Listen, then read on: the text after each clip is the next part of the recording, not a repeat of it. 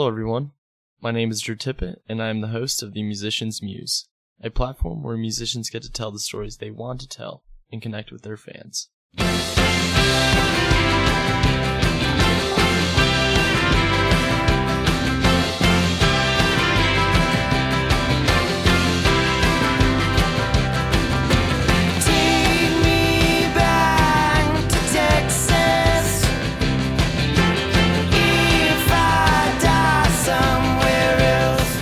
Just heard Vandoliers on their track, The Native. Vandoliers are a band from Dallas, Texas, and recently signed to Bloodshot Records, where we recorded this episode. On the episode, I spoke with Josh, their lead singer, Corey, a multi instrumentalist, and Dustin, their electric guitarist who joins the show later. We chatted about Josh's background and his previous band, The Fuss, how Vandoliers came together, their songwriting process for their third record, Forever, the album covers, and a few of their songs. This is the story of Vandoliers. I'm Joshua Fleming. I play guitar and I sing. Uh, I'm Corey Graves. I play the piano and the trumpet and sing. hmm You do that. you do. Uh, Um, we have uh, Mark, who's my old whiskey folk buddy. Uh, Mark Moncrief. He plays the bass. Yeah. And then we have Dustin Fleming, who's like my buddy from the metal scene in DFW, and he plays lead guitar, and he's amazing. And my snoog, Travis uh, Curry, on the fiddle. Yep. Uh, not a not a violin because he's uh, spilled multiple beers on it. And there's whiskey on it. Yeah. Yep. Um, and then Guyton Sanders, the the great Guyton Sanders on drums, the biggest drums I've ever seen in my entire life. Um, I started music. I don't know. I always count starting my music career not with the practicing or the hobbyist side of it, but when I played my first show. So it's New Year's Eve, 2001. Uh, and my band my eighth grade band played a show at a roller rink and it was really really fun. We played with three local bands. And i remember having this moment where i called my buddy ryan and i was all like dude we're not a we're not a garage band anymore. We're a local band. But like 2001 new year's is really i'm glad i started on new year's because every year i'm all like it's like this new year's will be 19 years. And i just like minus one every every year and i know exactly how long i've been playing music. But like I sang when I, in church when I was a kid. Um, I was in choir in high school and middle school. I uh my got my first guitar when I was about ten from my uncle, and then he passed away, and that kind of motivated me to pick up the guitar. And so I learned like a couple Blink songs, a couple Green Day songs, and then I was like, oh, I'm a songwriter. Um, and then I, it really helped me out because I used it as an outlet to kind of get through all of the weird adolescent feelings and stuff. And I was playing sports, but I wasn't super into it. You know, I I got too competitive once I got to high school, and music just started becoming way more of a passion than anything. So uh, that's kind of how I had my start. And I started a band because uh, me and my friends were we were out on spring break and uh, I met up with these other punk kids and we all liked the same bands and I went over to their band practice and I brought my guitar and then I ended up kicking everyone out but the bass player and and then I got a drummer and I was like okay I got like 20 songs let's do it. I was a barber in Dallas. I had my own shop and Corey started becoming one of my clients and uh, his wife was also one of my clients and one day I was like talking to Corey. I was all like, I just wrote a bunch of country songs. It was really fun. I kind of like it. I don't know what I'm going to do. Maybe I'll start a new band. And Want then, your friends to be in it and not you. yeah, well, that's not what I meant though. And then Corey's wife comes in the other, uh, the next day and she's like, why isn't Corey in your country band? Why didn't you invite Corey to your band press? I was like, I didn't know he wanted to be in a band with me. I just, I love him. He's so good. I thought he was a writer. I don't know. He's in Whiskey Folk Ramblers. And then I just ended up like with uh, three members of Whiskey Folk Ramblers in the band, and uh, it was it was really really cool how everything kind of fell into it, and like Corey is I don't know like what's your take on that whole thing?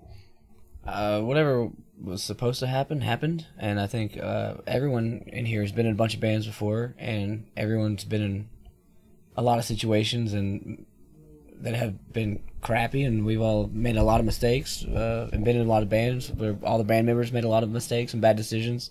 Not for as far as like doing drugs and stuff, but like business decisions. Y- yeah, because I mean, Lord knows you can do drugs and pull Right. this off.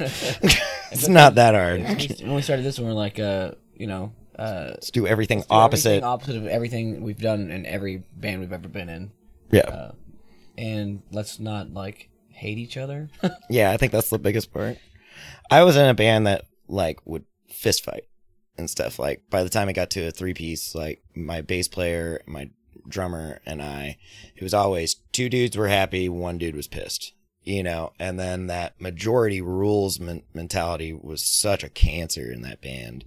And like, these are two of my favorite people in the world. You know, like we're still friends and I call them and talk to them as much as I possibly can. And I love playing music with. It was just one of those things where like the music was aggressive and the music was volatile and the music was, uh, violent and angsty. And so in turn, because I'm feeling all those things and I'm putting them in my music, that's also the way the band acts, you know. And our last show, we got through two, three songs, and then my drummer just started throwing drums at me when I and I fell down, and uh, this was the end of the band, um, and that's how we broke up. I had a bloody nose and like all this stuff, and it was like, fuck yeah, that's like exactly how I wanted the fuss to break up, you know, like that's exactly how I like that band to be.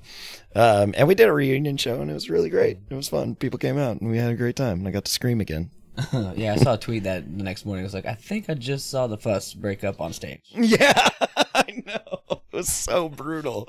I saw a video of it and it's hard to watch. It's really bad. I'm like singing a note and then I'm rocking out and then I fall down like Tyler style and then it's game on for Trey. Trey, th- and you remember his big ass drums too. Like, dude, he had big drums and like he took his floor tom and like I love Trey. That dude is a strong man. That thing went straight into my Yeah, nose. nose was gnarly the next Yeah, it was busted up. I thought it was broken.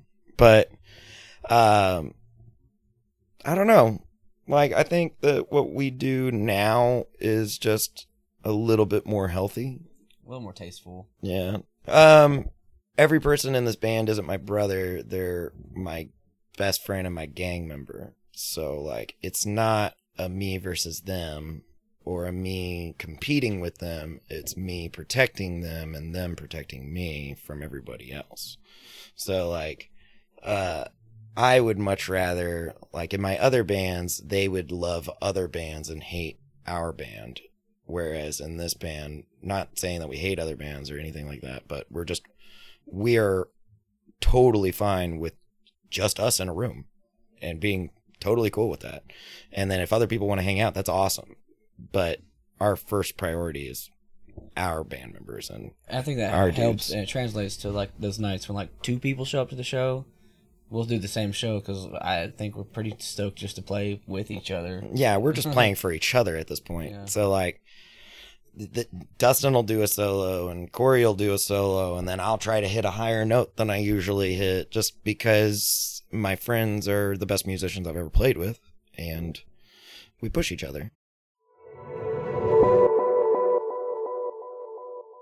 Always between Corey and I, if we haven't written the song together, we've either wrote stuff separately and then we all just throw it in. Like on the last record, we just threw it all into a big pile and then we all kind of figured out what we're what's right for what we need to do. Uh, my favorite thing is like the little my little personal references in 16 years. Like I say, like I was a preacher's son, which is actually a reference to my band The Fuss. Uh, and I played a poor man song that no one no one would hear, which is a reference to Bottom Dollar Boy, which was on our first record that no one heard. And so we re-recorded it for Bloodshot, and now it's on that record. A few people have heard it. And now a few people have heard it, and I'm really excited about it. But like, I wanted to not lose what we did on the native, but I wanted to expand upon it, and I wanted to introduce the band as this unit and this thing. Um, Everyone had like a hand in it too. Like yeah. uh, Mark's a really great arranger. He's got a really good ear for that stuff. Um, Dustin's a fucking genius with Yeah. with theory and helped us uh, notate all of the made the horn parts. for, yeah, the horn and fiddle parts, so that we could. and we wrote those in the mountains on a, a tour. We were doing a three piece tour, and Dustin. Every time we do a three piece tour, like we did it with like Marty Stuart and Lee Ann Womack and stuff, and it was really really fun. Um, and Dustin comes along, and he's a phenomenal musician, but he's also a really really good dude to have on the road when if even if he's not playing. And we took that time knowing that all four of us were going to be in the same room and we're all pretty creative, and we took that time to really lock down trumpet and fiddle parts for the for the album and it ended up where there was a shitload of trumpet and fiddle parts for songs we had first record had like two songs with trumpets and fiddle Mhm. second album had like three or four ish like three and a half Yeah. um, and then this one has like fucking six. you know, so it worked out that way. I don't know if we'll ever make a record like that again, but if we do, it's really fun, and we loved doing that. If I can go ride them in the mountains, I'll, every Yeah. record will have trumpet and fiddle parts. But yeah, I think everyone with this one was more comfortable uh, speaking up and voicing opinions and things. Like now we all know each other really well, and we'll call each other out on bull crap and whatever. Yeah, or and also we respect each other, so criticism is not disrespectful. Right. right. Like it, it's okay to say like, "Ah, I think that could be a better line. Hi, Dustin. How you feeling? Kind of drunk. Fuck yeah. but uh yeah, so Dustin was helped us notate everything and it started as um started as a trumpet and fiddle part and then the fiddle parts turned into trumpet parts and the trumpet parts turned into fiddle parts. Uh tunings changed. Mark wrote a fiddle part, you know, like everybody had a hand in it. So The bass player wrote a fiddle part. yeah, exactly. And then uh Guyton brought in like 20 snare drums and figured out the best drum the snare drum sound and the it just turned into a really I think the reason it came out so great was because it wasn't just me being like, "Well, I think that this thing is the thing," you know, cuz I don't know anything about music theory. I'm just a writer, you know. I'm my whole thing is I'm sensitive and I like to, you know, talk about my feelings and then I'm working with the greatest musicians I've ever worked with, and I can kind of give my little three minute punk rock songs to them, and then it comes out as this really, really, really great it thing. turns into Shoshone Rose Southern rock. funky thing. Yeah. Well, I had walked in and I was like, I had just smoked a joint, and I was like, I don't know, play something funky or something, and then like walked out, and then like I come back and it's like the greatest riff I've ever heard, uh, or maybe it was like a week later, No, it was like. or or was it like, that? Minutes later, yeah. Like I don't know, just play something funky or something. like that's Goes that's to smoke a cigarette. He comes back in. Shoshone Rose is like written. yeah, it was great. It was a Tuesday in Wyoming on the way to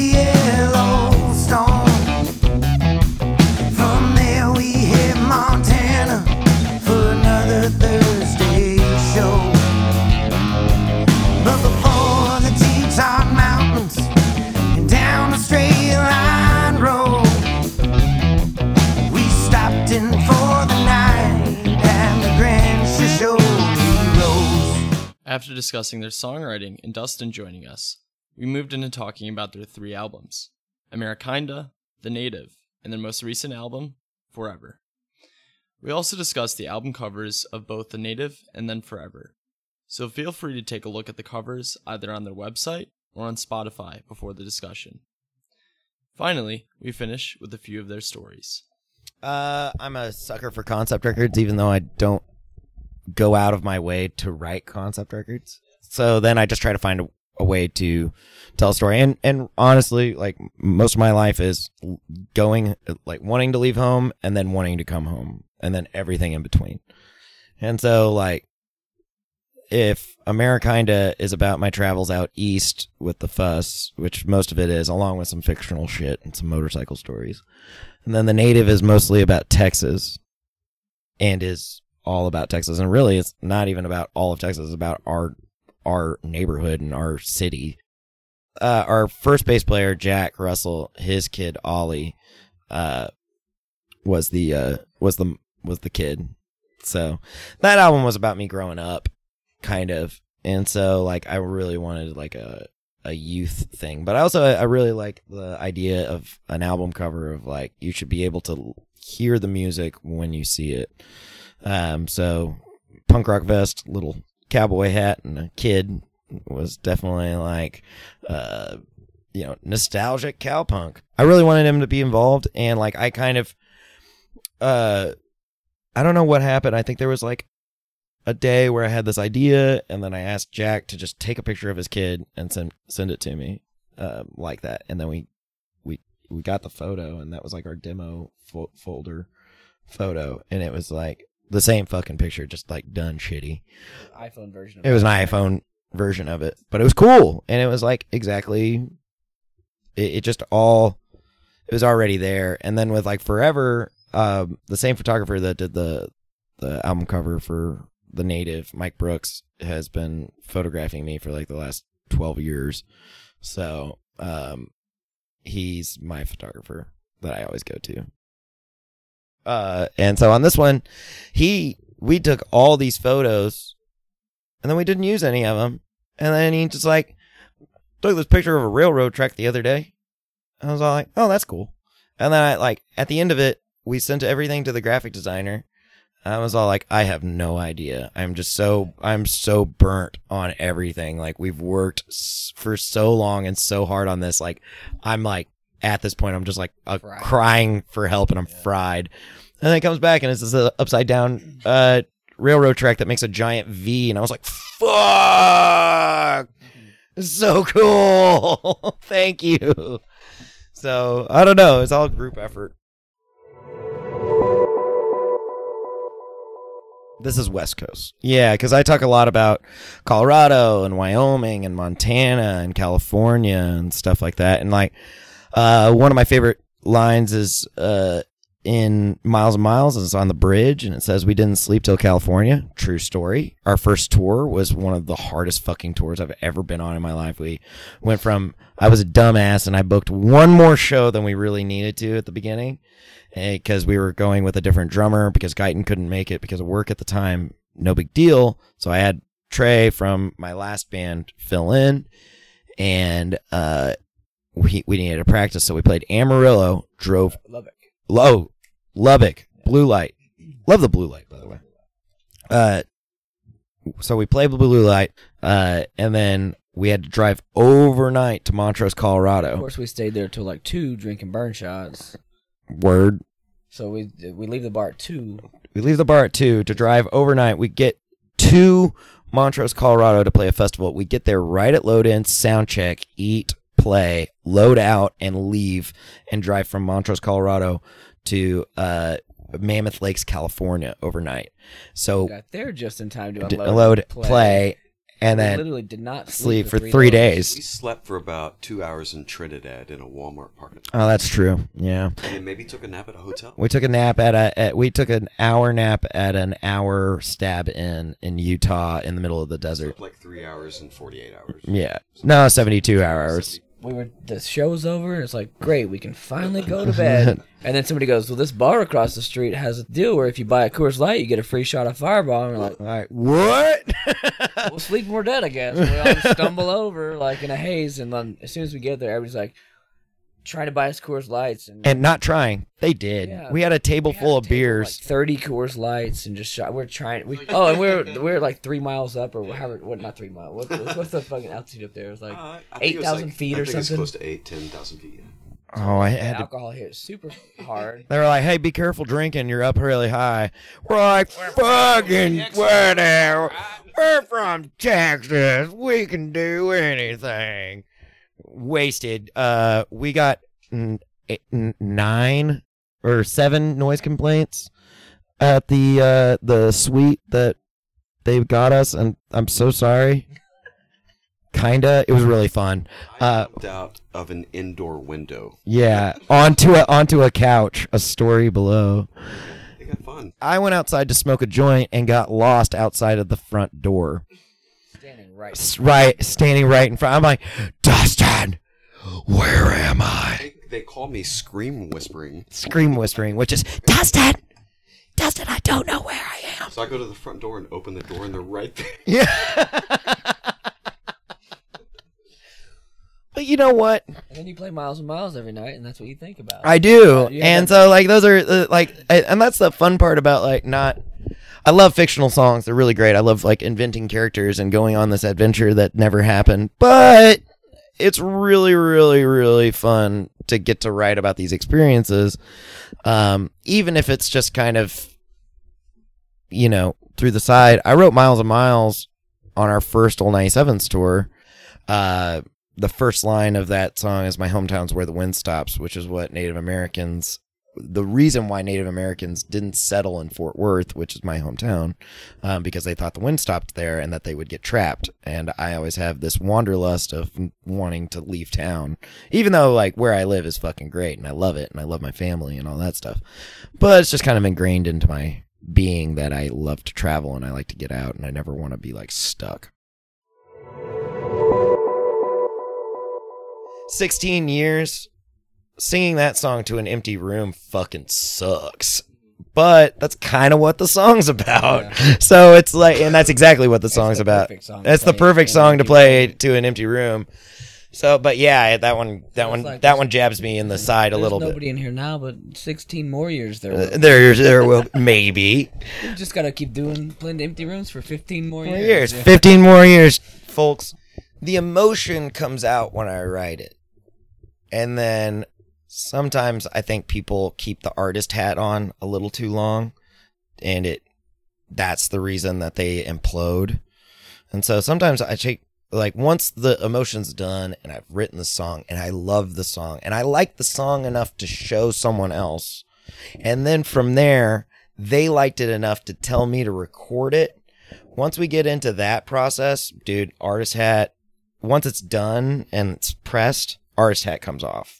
And now it's like Your salesman hat. it's my salesman hat because now I liked I like the song enough to borrow money from somebody.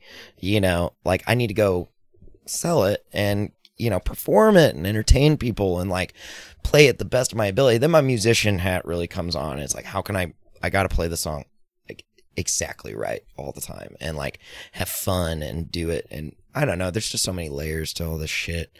Um, it's not cut and dry. Yeah, there's some there's some times where I'm really bummed out and like Fallen Again is a great song to sing at that point on stage.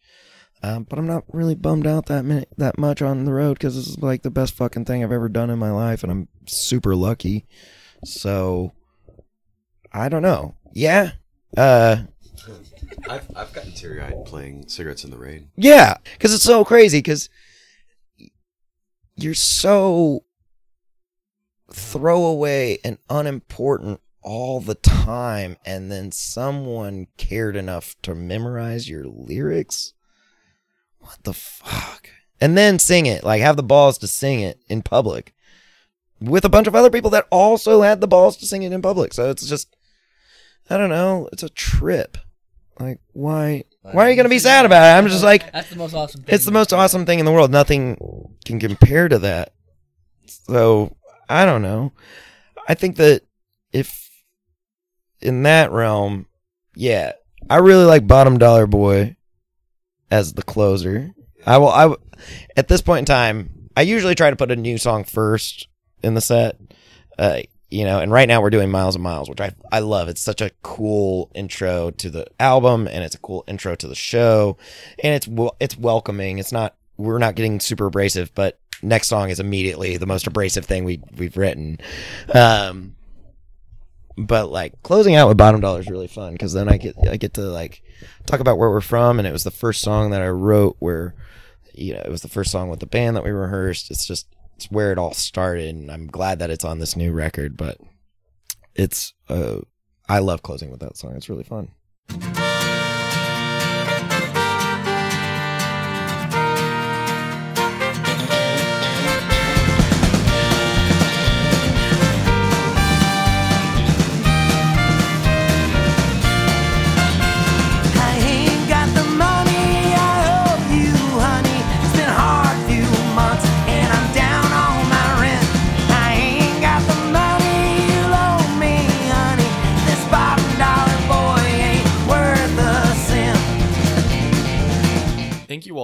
Listening to today's episode of The Musician's Muse. Stay tuned for more content in the future and be sure to check out Vandoliers on both Spotify and iTunes.